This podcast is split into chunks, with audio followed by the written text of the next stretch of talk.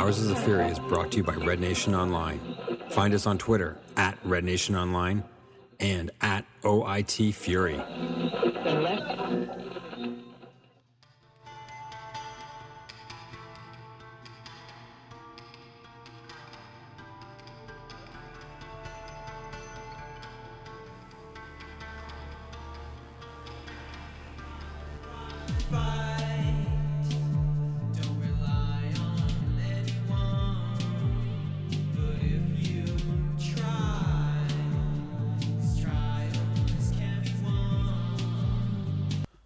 Welcome everybody to episode 64 of Ours is the Fury. We're back. Hello. That's Ryan right here, and Tim. that makes three of us. So no Kendra this week, but uh, she did provide us with some uh, great um, footage from the uh, Montreal game in the in, of the preseason. So we'll listen to that in a bit. Yeah. And um, yeah, before I continue rambling on as I usually do, let's um, get everyone back on track. So, what are we? Our the Fury podcast. So we're a weekly podcast, and we're going to be back doing it weekly starting Now. ne- pretty much. And uh, we'll likely take a break uh, between the spring and the fall season. But other than that, camping? You want to go camping again? not again. No. Didn't have fun last time. No, but uh, it's funny that you bring that up because I do have some exciting plans this summer.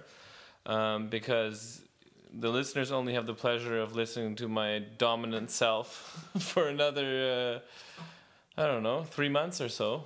Uh, and then I'm going to take off um, for a round the world trip and uh, watch the Euros, and I'll be back. Uh, so you, you're not going to be uh, getting rid of me completely. You, you, you're going to watch the Euros. Yeah, I'm going to the final. You, and didn't you go to the World Cup last time too? Yeah, it's uh, it's a combination of luck and a combi- and getting up at three in the morning and just being smart about it. Oh, you're getting the tickets online. Yep, and um, I'm actually inviting my dad, so it, it should be fun. But in the interim, I'm going to be stepping back a little bit from being the host of Ours is the Fury, so people are getting used Oh, to. we don't do like a competition where we find a new host? No, I think uh, we're going to take turns. Oh, okay. Thought we do like a star search or something.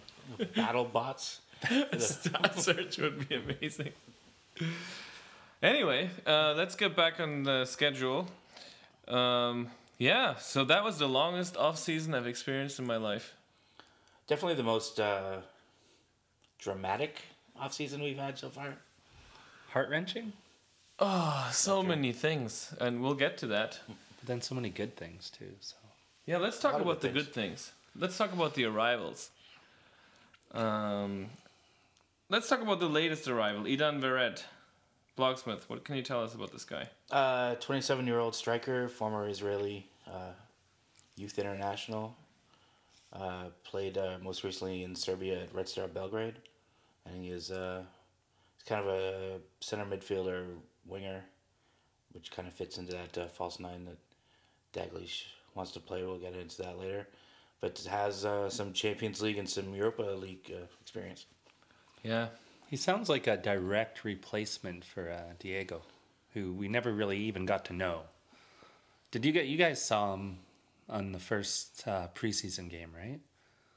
No, he wasn't there. Oh, he wasn't there. He yet. only So no one's actually seen him except for like people in Rochester. Yeah, for those of you that don't know, Pablo Diego, um, he was a foreign player from Fluminense. He would, he got injured and he's not going to be back. Basically, similar to the Nicki Paterson situation last year, where they just moved him off the uh, roster because there's no point in wasting an international roster spot if he's going to take forever to come back from it. It's tough. He's 22 years old. It sounds like a very serious knee injury.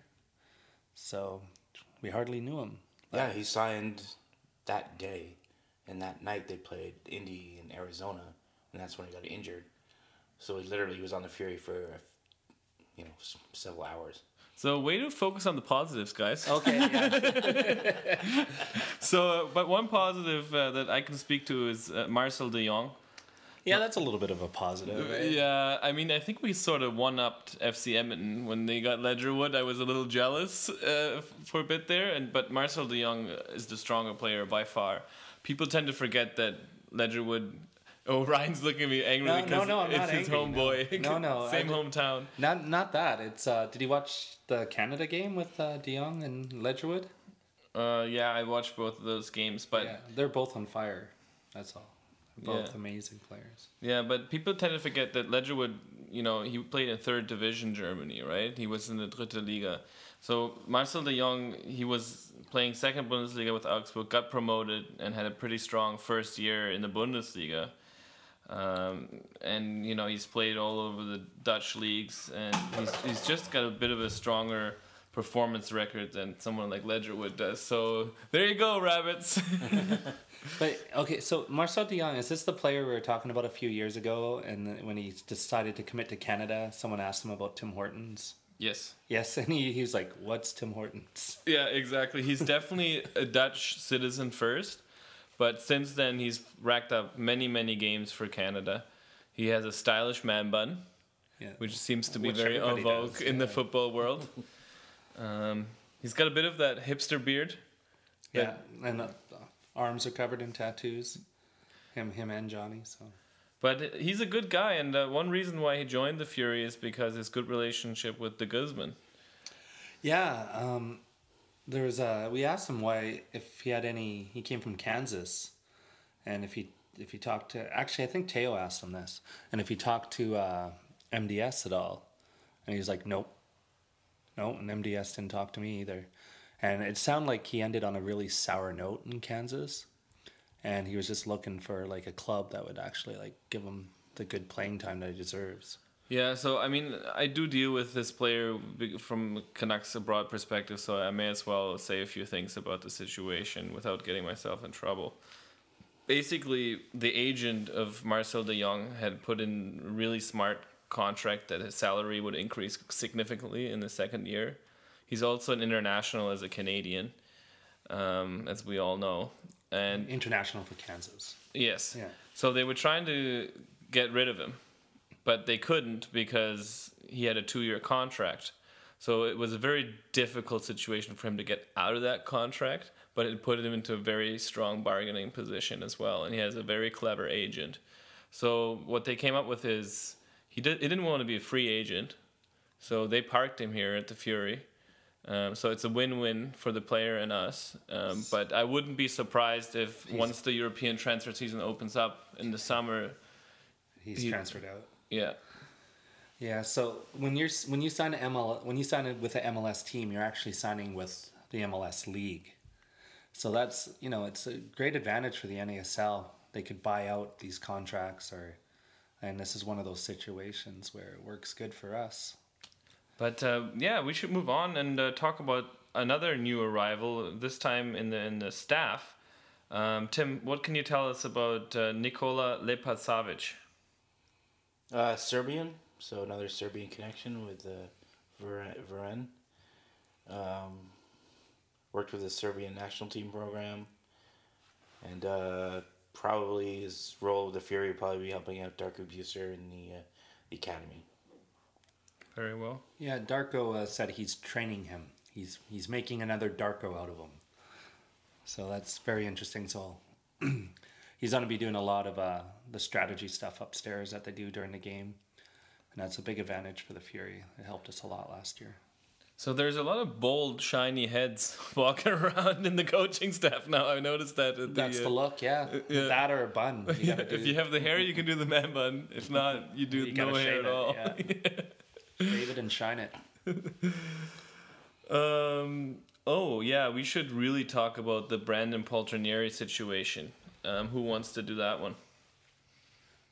Uh, okay, so We're all looking at it's a little murky. It's a little murky, but uh, Brandon. I think the first sign we had was his girlfriend posted on Instagram that he was leaving for Phoenix, Yeah, always And follow the players' girlfriends on Instagram. and then yeah, and then the news came out that he was actually in in Phoenix and he was actually playing a game, you know, literally days after he left. Um, it's kind of weird in that no one's really said neither the club nor the nor Brandon himself have actually really said why and what happened.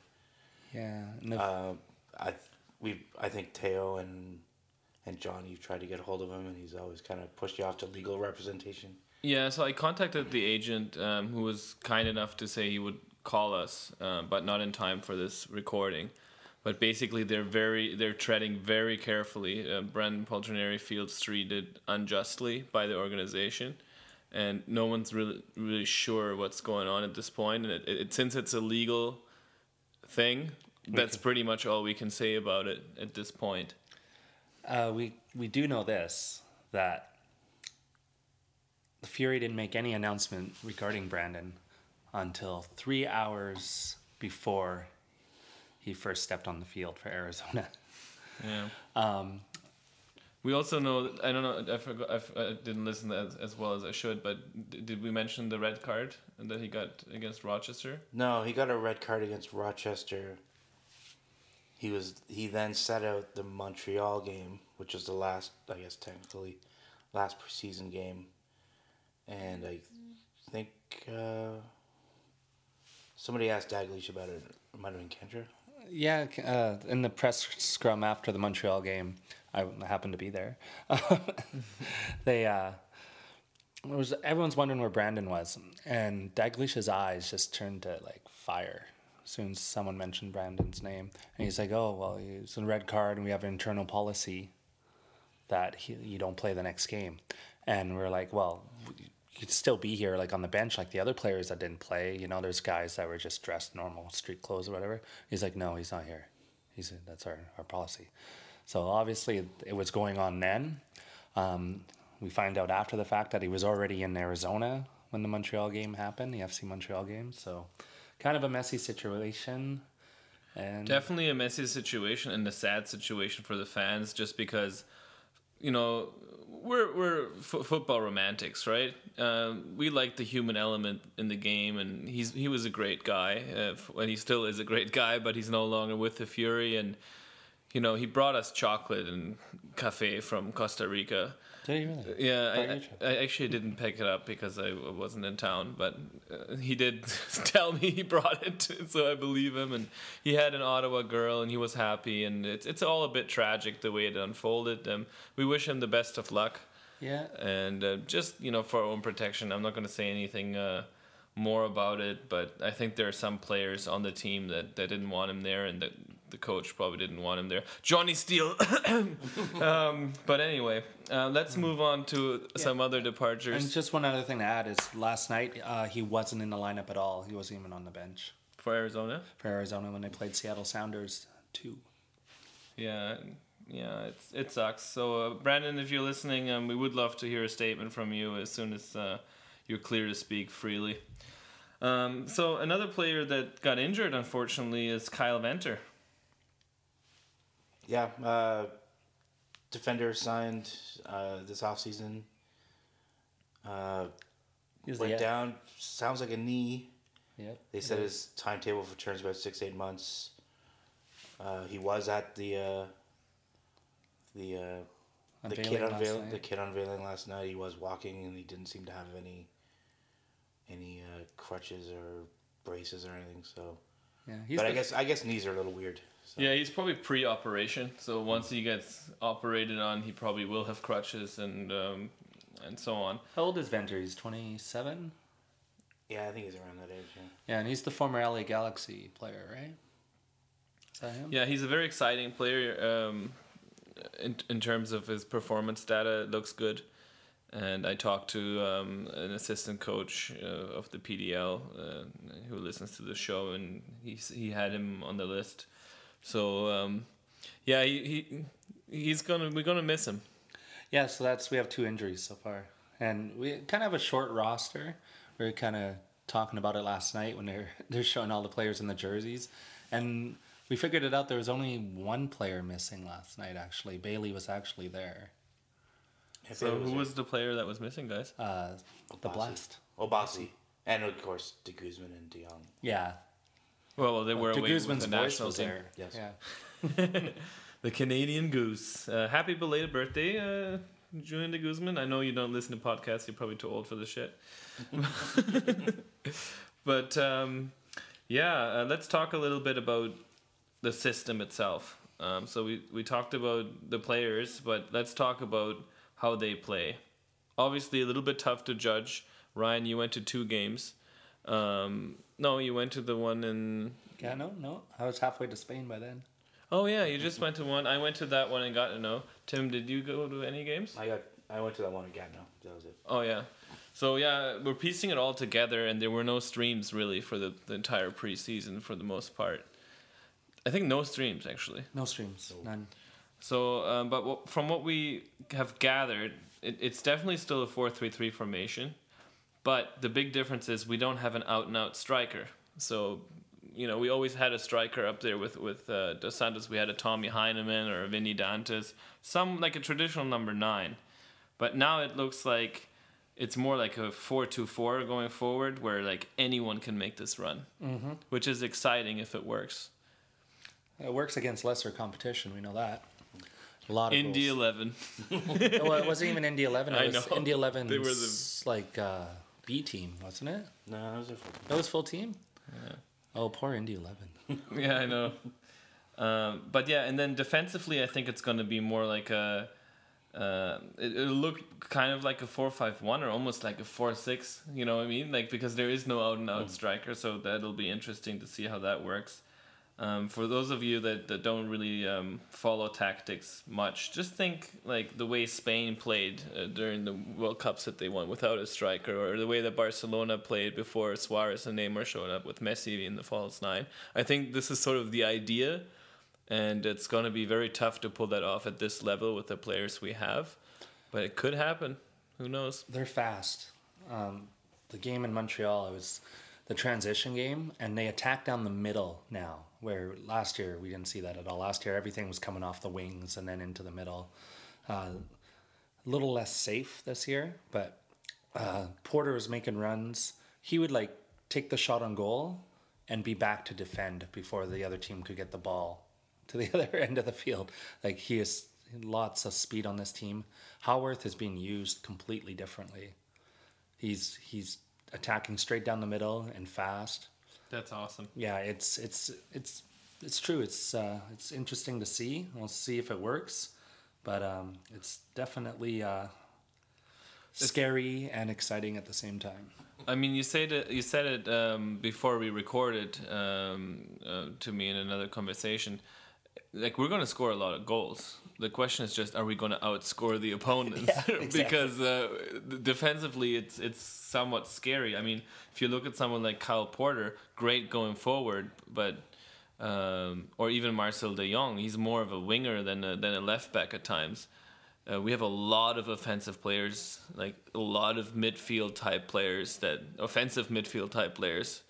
Um, so who's going to keep it all together? Is it just going to be De Guzman and who who's the other holding midfielder at this point? Eustáquio.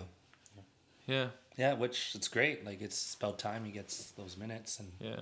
that time. And De Jong can play as a holding midfielder, so that's one good thing. But we're we're thin on on. And Bailey line. can do defensive work as well, right? Yeah, Bailey's more the top of the diamond though.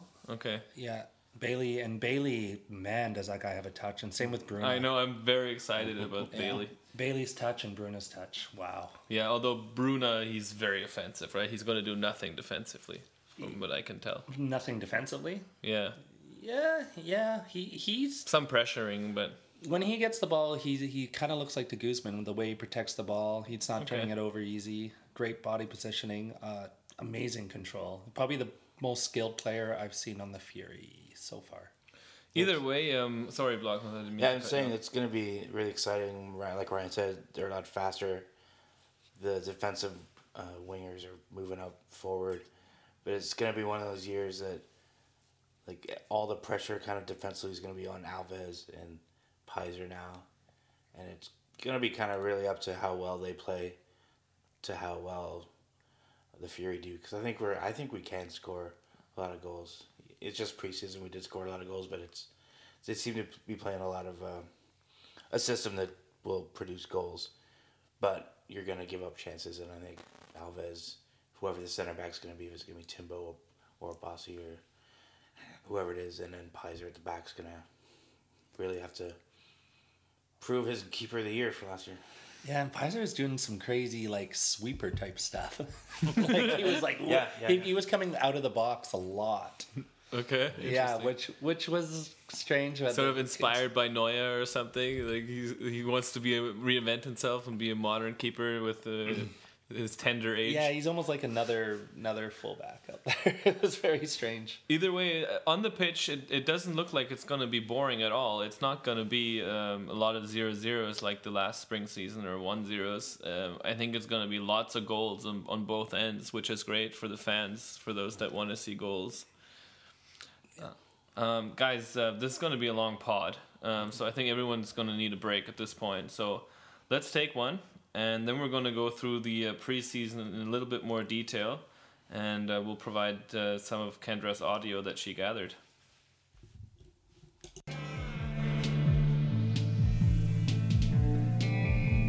Please subscribe to us on iTunes and don't forget to rate us.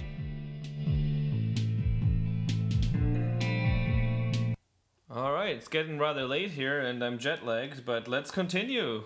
Woohoo! like a ball of fun. yeah, I know. Um, so the very first preseason game that we watched was Ottawa Fury against Fury Academy. It was out at the Dome. What's the name of the Dome, Blocksmith or Ryan? Rashad Bia. Yeah. I just say it like that. Yeah, it's on the on the Quebec side.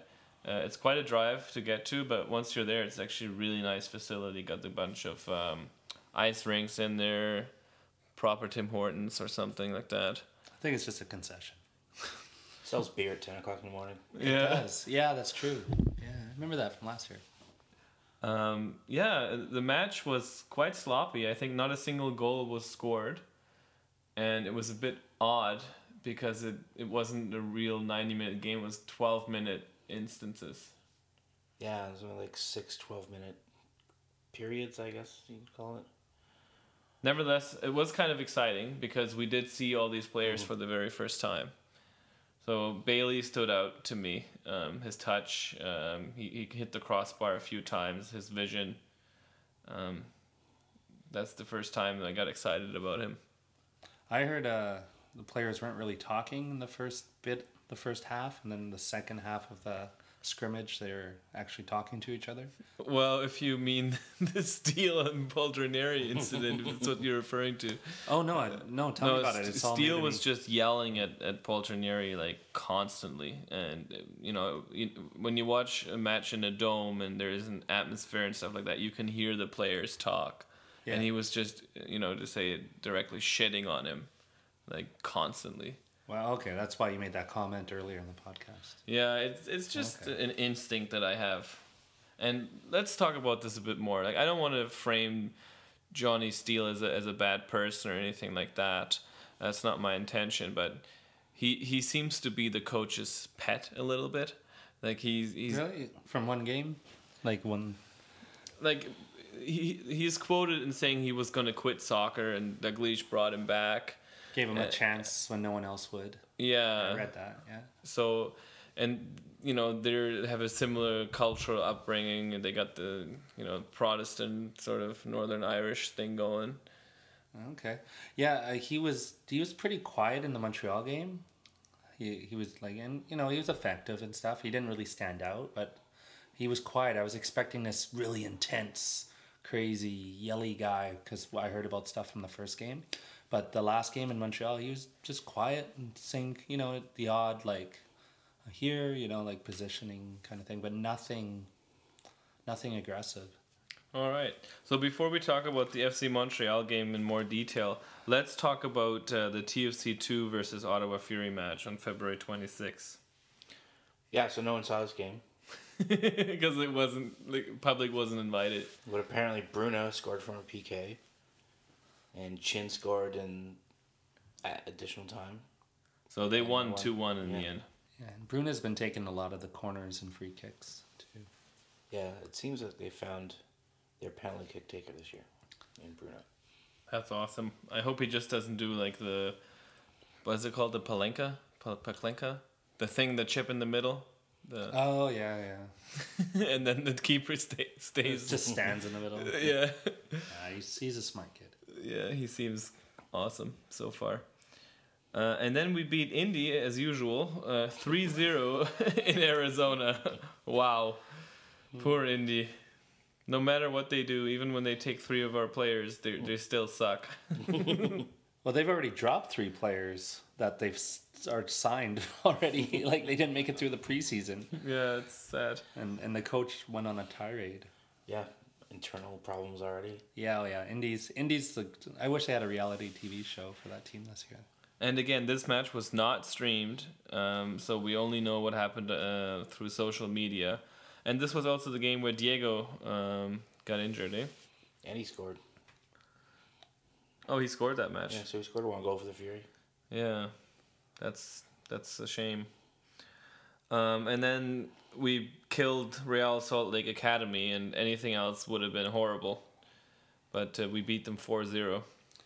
Yeah, that's that. That was the expected result, and and this is when we started seeing Haworth. You know, he's scoring goals like mad now. I think he's got four four goals himself or three goals himself. So That's so good to see because you know, for those that don't remember, like he played for Ottawa Fury in the PDL, and he was on fire in that com- in that league. Um, and we were very excited to hear that he he would go to the professional side. yeah, an original player for for the professional side, one of two or three. Yep. And um, oh yeah, let's talk about the Rochester Rhinos. They're sort of our preseason buddies now. it's the third year in a row that we played them. Yeah, we we didn't play Syracuse this year. What's going on there? We broke the tradition. Um, but uh, not too many people made the trip. I don't know if anyone did this time around. Um, Not that I know of. I know Rochester was up in the game, and it was like a last last moment kind of thing. The Fury tied it. well, uh, what we should say it's it's kind of a miracle that they're still around because their owners um, went away, and it was only last minute that they found a new ownership group, uh, some prominent family in that area, who brought them back to life. Yeah, the owners didn't really go away. Uh, the USL took over ownership of the team because they didn't like what the ownership group was doing, and apparently there wasn't payments made on time and things like that. And they are the champions of the USL last year. I'm trying to avoid lawsuits here, and you are again. What? No, that's just it. No, this all it's all been written. no, I know. I'm just joking. Yeah, but it it'd be nice. It's too bad. I thought it might be an opportunity for Rochester to look for a new home, but Yeah, uh, Paolo scored this game. It was his uh, uh, third game in a row scoring, and it's nice to see having uh, missed, I think, at least one or two games for a visa issue. Uh, and it was another game that was kind of a weird structure where they played four 30 minute quarters. Hmm, Does anyone know? This was the game that Poltronieri got the red card. Yeah. Does anyone know what he got the red card for, I don't think or the situation? no one saw it, from what I gather, was there, and I don't think even the Twitter account even mentioned it. Okay, if if you're out there and you want to let us know, like a, you know, like just make a Hotmail account if you want to do it anonymously or whatever. Send it to uh, ours is the Fury podcast at gmail.com. and we're just kind of curious, like what what what happened that day at that uh, preseason game that there was no media or no streaming. So Absolutely. Now, a game that you guys were able to watch was the uh, FC Montreal versus Ottawa Fury FC game. Um, just a reminder FC Montreal is the USL affiliate of Montreal Impact, so it's basically a development side, like a third division. pretty young team. Yeah. Yeah, pretty talented team though, but they're definitely younger than the Fury. So, what was that like going to Montreal? And I think Kendra was there as well. Uh, the last time we were in the Big O was for uh, the Champions League final. Oh, I remember that day. Sold out, crazy, fifty some thousand, sixty thousand people, and to walk in with twenty other people, and sit wherever you want, and like or stand behind the bench, you know, No soggy hot dogs, I gather. no hot dogs, no. Uh, but yeah, they got they got new turf in there. It's beautiful. It's actually the same turf that uh, Oklahoma has just installed, and and they had the little squares and boxes on the side of the pitch, and it's like it looks and feels like grass. It really does. So yeah, I think we're getting close to the era where you can't complain too much about the turf, but yeah, it was it was surreal being in that old building with nobody in it and just hearing the players talk to each other while playing. And the game ended 3 1 for the Fury. Um, did they dominate the whole match? Yeah. The first half, uh, FC Montreal barely touched the ball. The first half. Uh, second, when they did get a touch, of course, it had to be our former player, uh, Gagnon Laparé.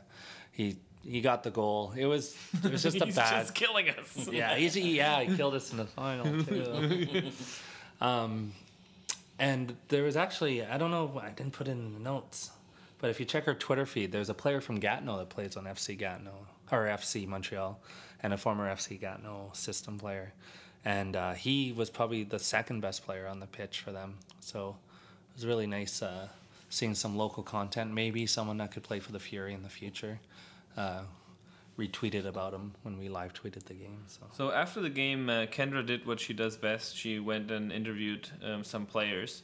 Um, so we'll play that next for you. So um, she interviewed Julian de Guzman, Bruna, Bailey, Marcel de Jong, and of course our coach.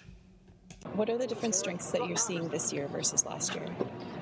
Uh, this year, you could see um, I mean, there's a lot more tactics involved, um, and uh, and the, structure of the team. Uh, you can see it's, it's very it's really solid when you when you go when you're attacking. Um, I don't know if you noticed in the first 30 minutes the way we were attacking and the amount of chances we created. Um, that's the that's something we never really had you know uh, last season. Uh, last season we struggled to score goals in the spring season. Uh, we struggled to create chances, and uh, in this case it's, it's, it's opposite. You know you want to start the season off with a you know with an attacking mindset, and um, I think. Uh, you know, so far, it's, it's proven its, uh, its its result in, in the last games. And as captain, what are your goals for the team this year? Yeah, I mean to, to be uh, the leader that I am. Uh, I mean, I'm not, I'm not your typical leader that uh, is out there screaming and yelling, you know, off the pitch. And but I mean more really understanding what the coach wants and uh, you know relaying it to the rest of the guys. And um, uh, it's no different than what I've been doing for the national team as well. Uh, just uh, making sure everyone's on the same page. And uh, and I mean at the end of the day, each individual brings uh, their own leadership, uh, which is important to the team. Are you available for the April 3rd game in New York? Yeah, I, I, I, I believe so. I mean, with the amount of time uh, that we travel, had, travel in logging a between. lot and of miles, I yeah. think initially the game was set for Saturday, but it, now it's been pushed for Sunday. So Yeah. you know, it gives me an extra day to uh, recover and uh, prepare. How have you personally progressed in this preseason and what are you working on? Uh, I'm feeling a lot fitter now than, when, than when the season started, and um, mm, my progression. You know, I think uh, it, it was a new position for me. Uh, I'm just trying to, to, to do my best, you know, for for the team and to try to do as best as I can what the manager wants me to do. And in terms of fitness and all that, I'm feeling good. You know, I'm feeling a lot better. How do you feel the progression has been from the beginning until now? I think it's gone really well, very smooth. But like I said, we're we're a new team coming together, new formation, and it's just a learning process. And obviously, listening and taking into what the gaffer's been saying, and hopefully we've done that. As you can see today, we still, like I said, we always have to keep working and improving. And, but today we got the win, and that's the main thing. How do you feel that the team and yourself have progressed through the preseason? Um, yeah, I think uh, today was a was a good uh, good another good game for us. Uh, still undefeated, so that's uh, that's good. I mean, um, uh, this is my I think the third or fourth fourth game. I'm not sure, but I mean, uh, every game was better, and uh, we keep keep growing. And uh, so uh, hopefully uh, in um, in two weeks we're ready uh, for the first game. Are you doing anything special to prepare for the New York game um, or anything that you're focusing on for that? Just to keep improving. We, you know, the, the one thing is, is like New York. I think, uh, you know, I want them to, you know, I want them to worry about us. You know, more so than we worry about them. Um, don't, they're not really a concern of mine at this moment in time. Um, the only players that are a concern of mine at this moment in time are our players, and we're going to get them in the best shape possible to, to win that game. All right, sum up the uh, the preseason, which was uh, sadly enough probably the hardest competition they've had in a preseason in their history. it's true, eh? They played Indy, Yeah, I actually played a real professional team. so uh, yeah, fifteen goals scored, five goals conceded. It's preseason, so take that with a grain of salt. That's 300% more goals than the competition. But what I will say is that while it was super pessimistic about the team um, in the beginning, uh, yeah, Koopa. yeah, I do have to apologize to some people at OSEG because I was freaking out, or maybe, maybe because I freaked out, they turned it around. that pressure. Uh, you know, I think it's important to put pressure on on sports organizations though to perform. Right? Like we've seen like let's just quickly talk about hockey. Not one NHL team in Canada has made the playoffs. And the pressure's not like it used to be for those teams and that's going to help the Canadian soccer teams quite a bit this year. You can't have a Canadian soccer podcast with at least one hockey reference. Yeah, here. yeah. From the black hole. Yeah, so if we look at uh, kind of the preseason as a whole, uh, players like Paulo Jr., Haworth, we mentioned, Bruna, Chin, all having really good, scoring wise anyway, good preseasons. Um, yeah, I mean, it's really not hard, it's really hard to say because we, I only saw one game, but I mean, preseason wise, pretty positive. I think with Vered replacing Diego, we won't see Diego back. So Venner's the only one injured, so I think it's the most healthy we've been coming out of a preseason in the last couple years. How many players we Training's have? not done, and that's where most of the injuries happen. But You take away the keepers, what do we got? 15 players? 15, 16 healthy players, so they're going to be supplemented by academy guys. They have to be. Yeah. Unless we see some transfers mid-season. Yeah, and we might see some going away, and that means we'll probably see some coming in. It's gonna an exciting year. For sure, but uh, that pretty much puts an end to preseason stuff. Uh, after the break, we'll talk about present stuff coming up. The NASL is finally rolling back. 2016 season, lots of stuff to talk about. TV contracts, uh, Ottawa Fury related things. Stay tuned. We can also be found on Midfield Press, iTunes, Stitcher Radio, and SoundCloud.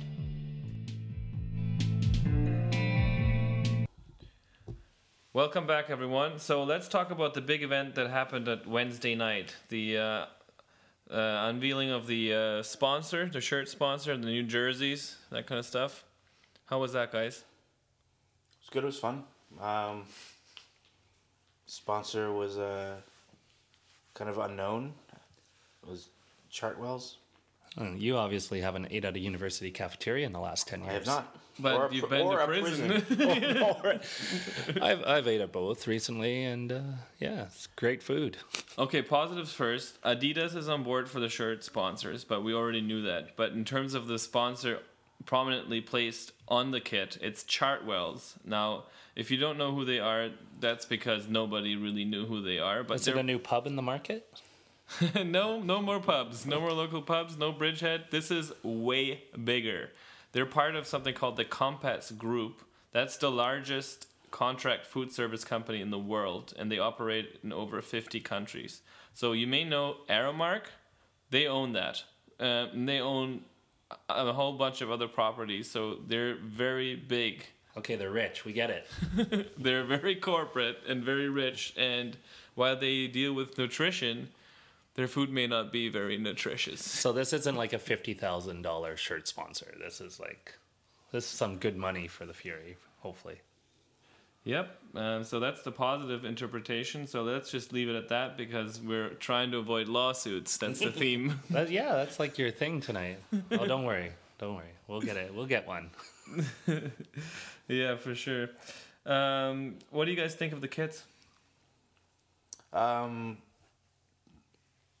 yeah, very cookie cutter, very safe. I would say. I do like the white one better than the red one. The red one's a weird tone of red. Yeah, it's very faded. It's kind of pinkish red. So yeah, the the home jersey, the red one is kind of boring, but it's not horrible looking. It's not ugly. It's just it's just a kit. Like it looks like any other kit you've mm-hmm. seen. I like the Fury flame on the mm-hmm. side, on the bottom side. I actually like that. When I first heard about it, I was like, "Oh, that sounds tacky," but when you see it, it actually mm-hmm. looks pretty cool. And um, the away kit is quite polarizing. I happen to be in the negative camp for that one. I, I just there's it's weird. I, I don't know. I love it. so it's a matter of taste. So I think it looks better as a kit uh, with the shorts. And the, Yeah, the black shorts and the black socks. Yeah. But uh, yeah, hopefully um, Adidas will be better in terms of distributing the thing, and than Ad- Admiral was. It was kind of a nightmare. Well, not so far because they didn't have any for sale, and I think mid-April is when they're saying they might have them available. Yeah. So But it's a really short off season. You know, they couldn't have possibly gotten this ready. Oh, oh wait, it's the NASL, and it's like five months. Well, what's nice about Adidas is uh, it's every soccer shop pretty much carries Adidas. Admiral was very hit and miss. I remember going into shops and asking, "Oh, do you carry Admiral?" And they're like, "No, no, we only carry Adidas Umbro." So it's uh, you'll you're gonna see it. You're gonna find it in shops. Um, that new red kit next to an Impact kit, TFC kit in a store. I don't know which ones look better if you're like someone that's just looking at shirts. That's something to think about maybe for future. But uh, just want to put the rumor out there now. It might be a rumor, it might be true. Uh, there's a third kit coming this year. That's good because I actually really like the third kit they came up with last year. Yeah. Um, I mean, it's very red blackish, but uh, I, I still I still kind of like it. I would like an all black third Yes. kit. Um, and there's other teams that are all black in the league, like the new Fort Lauderdale kits, but an all black third kit with white stripes, Adidas. Ooh, beauty. Anyway, so do check this out because it's a little bit hard to convey uh, jerseys on an audio medium. but I'm going to throw a trivia question out there to you guys. Name a team in the NASL that does not have an ex Ottawa Fury player on it right now. Edmonton. New York. Two teams. That's it, right? I think so. Um, because Puerto Rico FC just announced Deltas. Rayo. Well, Oh, that, Rayo that- too. then Yeah, they're Rayo set to play. have a That, that's true. Rayo as well. Okay, there's four. Okay, but I, I, I should have specified. I meant the ones that are going to play in 2016. so no deltas. Um, Chicago. they're not playing in 2016. Anyway, um, Oliver Minatel and Ramon Soria, alias the lawyer, Ramon. Uh, they joined Puerto Rico FC, and uh, they are set to start in the fall. Um, a lot of broadcast partnerships um, going on in the NASL in generally, but the Ottawa Fury have yet to announce how that affects Fury fans. So at the time of recording, we don't know. Um, although you guys will probably know on April first. on April Fool's Day. Yeah. Should we believe it or not? Well, uh, Blogsmith and I and you, we're guessing what's going on. And I think it's pretty accurate guess that all the games are going to be streamed from the Fury website again this year, from Yeah. a Fury perspective, except for maybe four or five that are going to be shown on beIN Sports. So what we do know um, from the communications department of the Fury is that all the games will be available on TV, radio, and live stream. And there are rumors that are fairly solid that Rogers is still involved, so they'll probably still have home and away games, except the games that are covered by beIN TV In one world. So what about and One World so the game this weekend against One World Sports?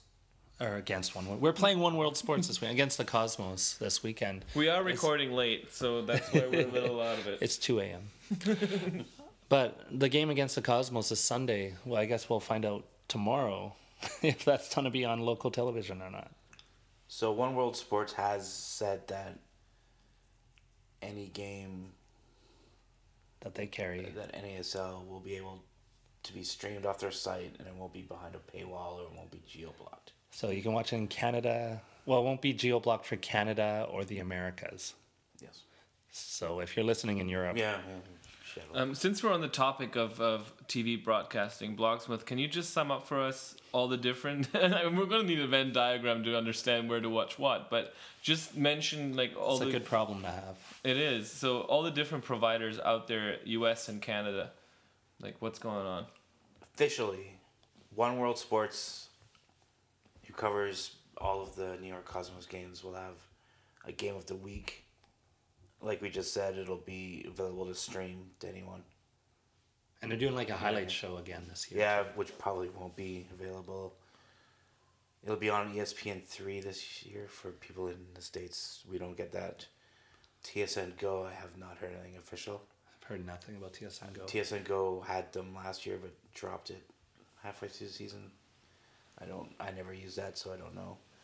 Uh, Bein Sports, which is a big. Uh, they show a lot of uh, La Liga, a lot of La Liga, League One, Serie A in the English Championship.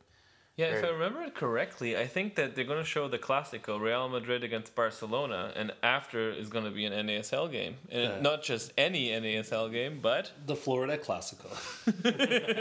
uh, Miami's first game.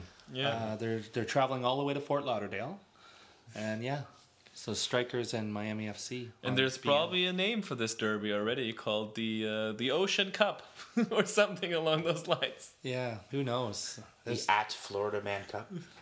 yeah, I wonder if they if you can actually see the one stadium from the other stadium if you like got up high enough. Yeah, but not a very mountainous area, eh? Uh, So, no yeah. CN Tower either. No.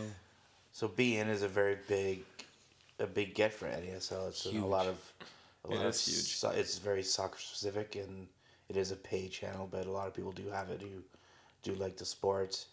And on a, a local note, the Fury will be in Indy, and that'll be the week two matchup on Bein Sports. Nice. Yeah, on that note, like, don't be afraid to pay for content. Like, if you want this game to grow in Canada, don't expect everything to be free.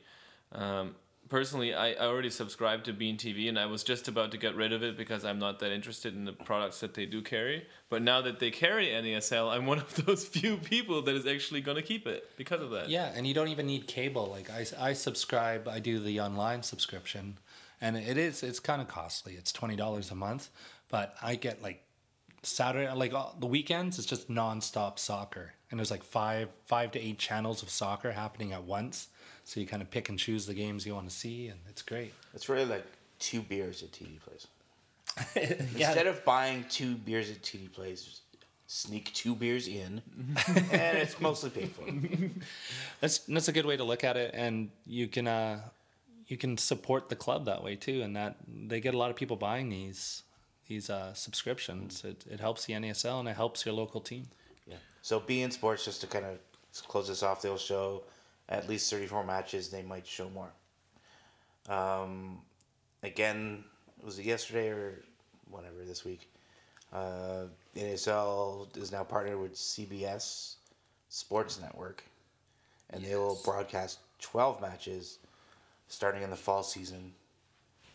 There'll be no there'll be no Fury matches or no Fury matches scheduled. And uh, as per Neil Morris, who if you're not following Neil Morris, you better do that. As uh, reported, the NSL will be paying uh, CBS for this, which is not uh, crazy because the MLS paid for broadcasting for their first nine years of existence. So They it's probably just still good- are It's just good exposure. cases. Uh, another thing the NASL is paying for uh, is the, uh, targeting the Spanish-based uh, population with um, basically, I think they partnered with AS.com um, to pro- provide some content um, to the large Latin American population of the states. So that's another smart move. Uh, It seems like the league is on a roll. A lot of good things happening. Yeah, in the AS has a huge presence in Spain as well, like in, in Europe too. So uh, NASL's kind of winning Europe. Yeah, like I'm not big into the whole NASL versus MLS thing, but they're kind of winning Europe. Well, the MLS is currently shown on Eurosport in Europe, so every every country has the MLS on, on TV. So they're not doing too shabby either. Um, it's good for the game. Like uh, I don't like this narrative MLS versus NASL either, but both of them are, you know, getting a foothold in Europe, and Europe is starting to pay more attention to us over here, which Yeah. can only be a good thing. And Europe is starting to understand that the difference between the galaxy and the cosmos and the leagues they play in and how the systems work. So that's nice to see. Yeah, and uh, kind of buried in all this broadcast news is that we're gonna have a new team starting in 2017. Oh, you mean the San Francisco Deltas? Yeah. Well, it's not really a surprise to anyone No, not anymore. a surprise, but it's official. Yeah. Yeah. There's some. What's interesting about this, besides they're playing right in San Francisco, which is amazing that they pulled that off, is is the money behind this team. And there's no salary cap, all that. Like think of the players that they could bring in. Like we're start we're talking like like venture capital money. We're talking people that are like high up in Facebook and Twitter that are all part owners of this team. So this could be like an uh, like a LAFC kind of situation where, well, but without a salary cap. Like they could bring in many many high profile players, not just two or three. I mean, this is really a competitive advantage for the NASL, as you mentioned earlier, Ryan, um, because the big investors they don't they want as much control as possible, so they don't really like the MLS model. So, if the NASL can scoop in and get some of the rich people on board, the the one percent we keep on hearing about, you know, that's good for the game.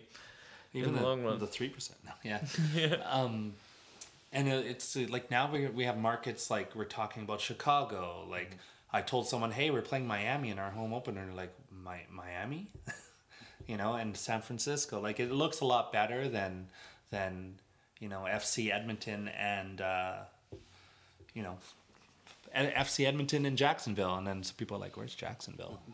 So it's it's the league's looking up. Yeah, it's good. It uh, fulfills the USSF policy of having a, your Division Two in a Western time zone, so it fulfills that, which is good. Hopefully, they can get uh, another team, perhaps in uh, Southern California or somewhere else close by, to get them a, a rival. Yeah, people were joking about Oakland. That's a pretty close rival. Um, but yeah, if you want to learn more about the NASL, I just want to throw it out there that the Sports Podcasting Network, that also volunteers to, to host us, has a show called the NASL Nightcap with our friend Theo Gauthier.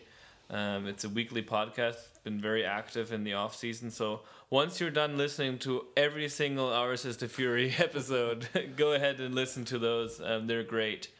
Um, but we do have a few more NASL uh, centric things uh, we should uh, go through, and some of those are just the the big signings. So out of the big three we have in our document here, um, not mention the document.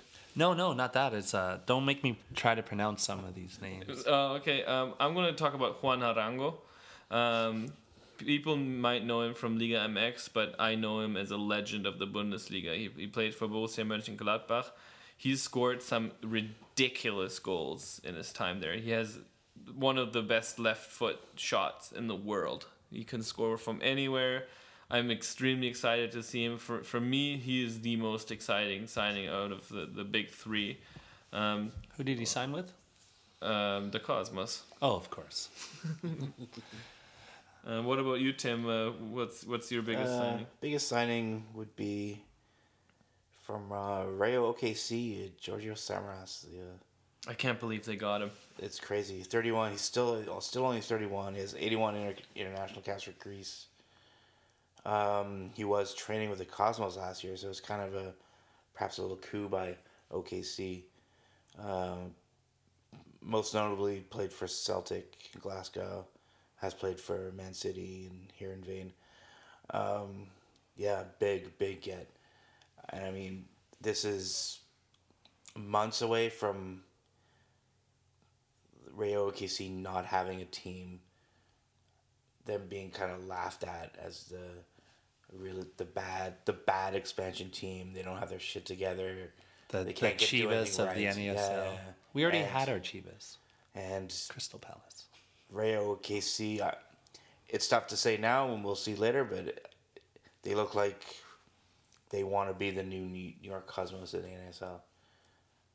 Yeah, Samaras, I had the opportunity to watch live once, actually in the Sky Dome of all places. It was one of those boring preseason friendlies that they have sometimes. It was no more, no more football in the Sky Dome. Yeah, I know. Um, well, that's a topic for for TFC fans, and uh, um, we laugh at them. no, just just yeah, no more PSG versus Inter or anything like that. in Sky Dome It just Yeah. can't be done anymore. Yeah. Anyway, when it was a- able to be done, um, it, I think it was Celtic against Man United, um, and Samaras, of course, played for, for Celtic, and he was really good then, and I I'm sure he still has enough left in the tank. exciting to see him. And there's one other player, um, and Ryan, you, you asked me not to ask you to pronounce Exactly, this guy, yep, so I'm going to pronounce him for you. Thank you. Nico Granchar. I'm just making it up, man. It could be, it could be the way it's pronounced. But what can you tell us about him? Ah, I played for the Croatian national team. Uh, 81 caps. That's Julian de Guzman numbers for caps. So that's, That's exactly Giorgio Samara's caps. yeah. Oddly enough. Yeah, and so he's only 31 years old, which is uh, you know, we make fun of the Cosmos. He's probably one of the oldest players on the Cosmos this year. Uh, our average age, the Ottawa Fury's average age, is higher than the New York Cosmos average age this year. We're we're on the top half of the older teams, which isn't very old. I think we're like at 27.1, and our youngest player is injured, Diego. So I, I guess you also saw that graphic today on Twitter by that guy that does all the excellent NASL graphics. Uh, which is great, but he needs to update the rosters. Um, there's a lot of players that that aren't aren't playing for those teams anymore. So, but yeah, it's a great graphic, and Um, speaking about rosters, we should throw out there um, that there is a fantasy league for the NASL this year, uh, Mimglow's pools. Um, yeah, hopefully it's not too late to sign up. You should track that. no, I I think the deadline is is, is um, April second in the morning or something like that. But uh, it, Okay. it's going to be a lot of fun, and it's a way to learn the league. Um, so this is again done by the guy that does the NASL nightcap, Theo Gauthier. Um, Pick Shriver, Brian Shriver, you say that every year, right? and I'm right every year. Yeah, I know. Uh, but he's he always flies under the radar for some reason. Um, but yeah, that pretty much sums it up uh, in terms of NASL centric stuff. Um, let's go right into listener questions here. Um, this week, what did we ask, Blocksmith? We asked, give us your bold, crazy, and or unpopular predictions for the 2016 Ottawa Fury or NASL. So Namu Yoon uh, is back, and he says that Gary Neville is hired by the Deltas as their first manager. so we can continue watching it on beIN TV. And Matt Baffia's back too. Yep. People are still paying attention. Thanks, like like sincerely, thank you. That's pretty awesome that we've had like the same same listeners for over three years now. Uh, Ottawa makes the V Cup finals. I love this. I love that. Matt Baffia is good. Man after my heart. Um, and Darren in Ottawa, another very regular listener, says one of the big three, uh, New York Cosmos, Minnesota, or OKC, will miss the playoffs. He also thinks that some NASL teams will go deep in the U.S. Open Cup. I don't think we're going to see a sweep by USL teams like we did last year. Uh, that was that's not going to happen again. But I don't know. A top, I say top eight for NASL team in the U.S. Open Cup for sure. Well, Minnesota United looks very competitive. Like they can beat any team in the MLS. Mm, I, I, we did our predictions, right? Yeah, Minnesota, Minnesota's. I think people are overestimating the Cosmos. Mm-hmm. But yeah, Minnesota's probably the strongest team on paper right now. And Matt Hawkins answers New York Cosmos, Rayo, Minnesota in third. Everyone should play them to tie. Who will be the unexpected star of the Fury? Oh, that's a question for us, isn't it? Unexpected star of the Fury. I'm, I'm going with Haworth. Yeah, that's a, that's a good bet. Uh, I mean, the way it's worded, unexpected. I mean, we can expect Bruna and, and Bailey to Step up. big. step up uh, big for sure. But I think those players are going to be the most exciting to watch. And Bloggy, what do you think? Unexpected? It's kind of hard to say unexpected because We're I haven't seen expecting most of these players. Haworth's a good pick. Um, Yeah. yeah. I think Junior might play a much bigger role. Yeah, he's going to be Junior's used. going to be one of the better players. He's year. going to be used better this year for sure. I don't think I don't think uh, that form we saw him in, in at the end of 2015 is his mountain. I think he's just going to keep going. Oh yeah, it's still going up. So Martin Bird, uh, one of our favorite listeners, seems to remember that you can also ask us questions. Um, so what did he ask us, Ryan? He said, "Any details on Venter's knee injury? We Out- covered it. Out six to eight months, but took part in the kit unveiling. Yes, dirt on Poltronieri going, linked to red card. Yeah, Hmm. we've covered all these things pretty thoroughly. Uh, but good to, to have you back, Martin. Um, We're gonna find out more about Poltronieri though. This this story isn't done, right? No, I'm communicating with the agent, and you know, because of it being a legal issue at this point, You don't want to say too much. yeah. Unfortunately, That's why you're thing. all crazy about that stuff. Yep. Um, in terms of uh, this NASL season starting, we should run through the matches at this point. NASL spring season week one. Minnesota playing Carolina. Fort Lauderdale will play Miami for the first time. in the Ooh, NASL, the big maybe derby. Nesta will play. Maybe. Uh, Tampa Bay will face Indy 11. Three points Tampa. There you go. And Rayo KC will open up their NASL history against Edmonton. Six points Rail. I assume that game is not going to be in Edmonton this time of year. No, their new beautiful pitch. There are no football lines. But we are forgetting the most important one. Let's get into the preview. We are playing against the Cosmos again. so sick of this team. I know, I hate them. I actually hate them. Like hate them. Hate them. Like see their jerseys and get angry. So we should say it is a rematch of the soccer bowl. Everyone knows. But it's not really. Where we lost. um, kind of a lot of well, a lot of changes for us and a lot of changes for them. Uh, most notably, Senna, Raul, and uh, Cellerino, who scored three against us in the final. We were not Won't be not there. too sad to see him not play this this week. Uh, Cosmos kind of um, kind of with a sketchy preseason, like not very kind of the same length as the Fury. They played they played an MLS team, but they played a USL team. Um, let's not forget they went to Cuba. That was. No? When was that? That was last year. Oh, okay. I'm getting things mixed up. You went to Cuba last year too. No, I didn't. No, see now I'm mixed up. I also didn't go to Cuba. But yeah, four Barack losses. Obama went to Cuba. Four wins, two losses. they lost to Charleston Battery, the USL. They played a team from the Armenian Premier League, who I will not even remotely try to pronounce. Um, but Oh, Ararat. Oh yeah, I actually know that team. but you know they still got a lot, a lot of good players. Uh, Jimmy Maurer is probably the second best keeper in the league behind uh, Peiser, of course. Lucky Mkosana always seems to murder the Fury. He's still on that team, eh? Yeah. Yikes. Kranjčar might not be his old self, but he's still uh, very valuable to the team.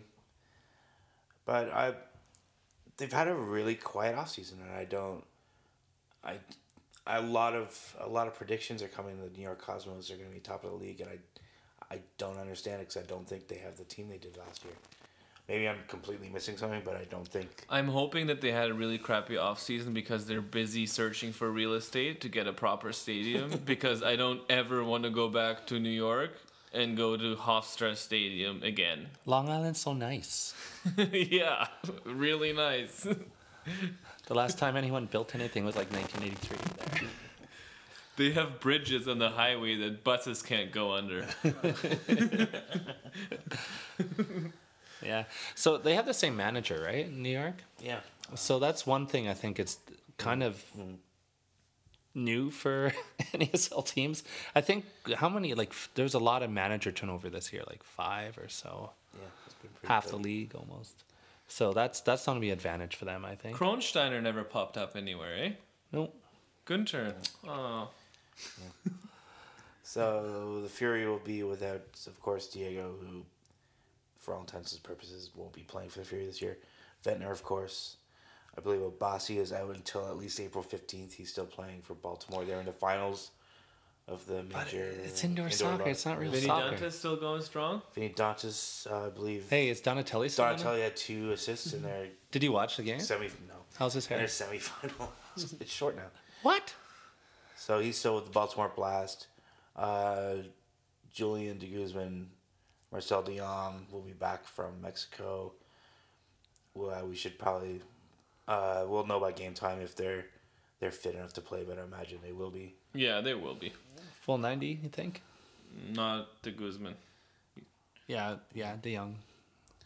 Um, Fury have, have have a terrible record against the Cosmos.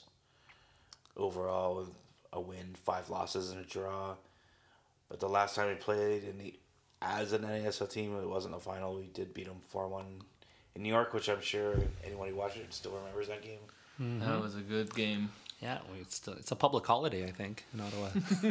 the anniversary of that game. It'll be on One World Sports. At least we know that. We don't know on the Fury. We'll know that tomorrow if, if you don't already know that. As you're listening to this, but you'll be able the power to of podcasting. you'll be able to stream it on One World Sports as well. Be geoblocked. Someone really needs to make this Venn diagram for Canadians, like how to watch the games. You know, it's just so complicated now with so many different broadcast partners. Yeah, you know, the NASL website has been putting the broadcast partners next to the games. I noticed that today. So, Also, what I use like for European soccer and stuff is a website called livesoccertv.com. okay. and they just show you in whatever country you're in what matches are shown on which channels. So I'm hoping that they'll do that for the NASL as well. Okay, cool. Um, also, as of today, there's no. I don't know if the Fury will, will be doing watch parties this year. There's no. Uh, Stony Monday Riot will be doing it. Uh, La Cantina Sur. Bytown Boys still no word on if they'll have a watch party. So Sunday, Yeah, six o'clock, right? That's the game. Six o'clock our time. But do come out to La Cantina Sur. It's been a lot of fun. Um, the last couple times we went there. Um, we're. Uh, I eat too much every time I go there. Yeah, it's good food and there's dancing and you know if you're lucky there's a Salvadorian birthday party going on with some cute chicas. So uh, you know, And there's karaoke, and if if you stay long enough on Sunday, maybe you hear John sing. uh oh. Maybe you hear Vlogsmith sing. Yeah. So it'll be the end of a really long off season, and it's gonna be it's gonna be interesting to see how New York plays Ottawa. I mean, I think Goals, goals, goals. maybe I'm a little biased, but I yeah Just a little I might be a little biased, but I think I think teams that go in and take the Fury really lightly are gonna be Surprise. be surprised at how how well this this team plays. Yeah.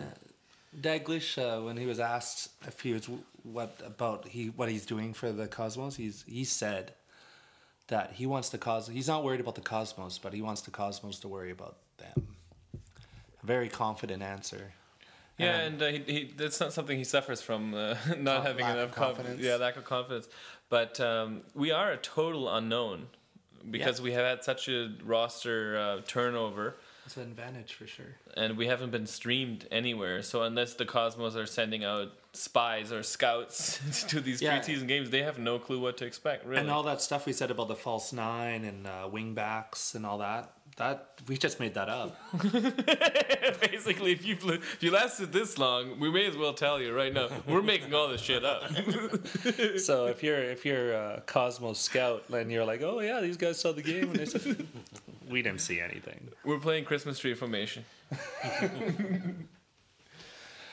Uh, so So yeah, get out there. Uh, however you can watch at home, Soccer's wherever. back. Just it's Sunday. It's back finally. NASL's back. Yeah, and if you j- enjoy the show, um, leave us a review on iTunes or whatever podcatcher uh, that you listen to us to. We, we really do appreciate that. It's a, it's a labor of love. And um, we can be reached on Twitter at OIT Fury. Our email address is ours is the Fury podcast at gmail.com. I've heard we have a Facebook group. We do.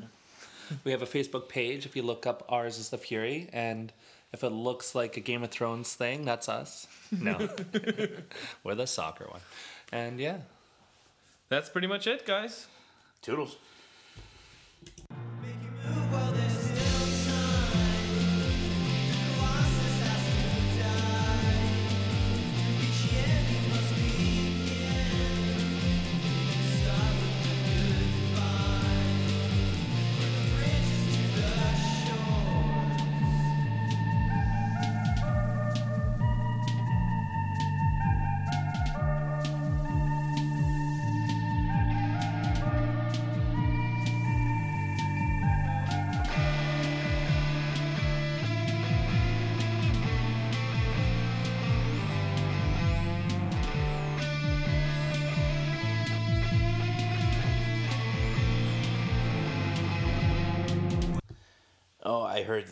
Worst story in the world. The uh, I guess the building where Stony Monday riot took place is becoming a Starbucks after night bar. So I guess the Tories did win in the end, eh?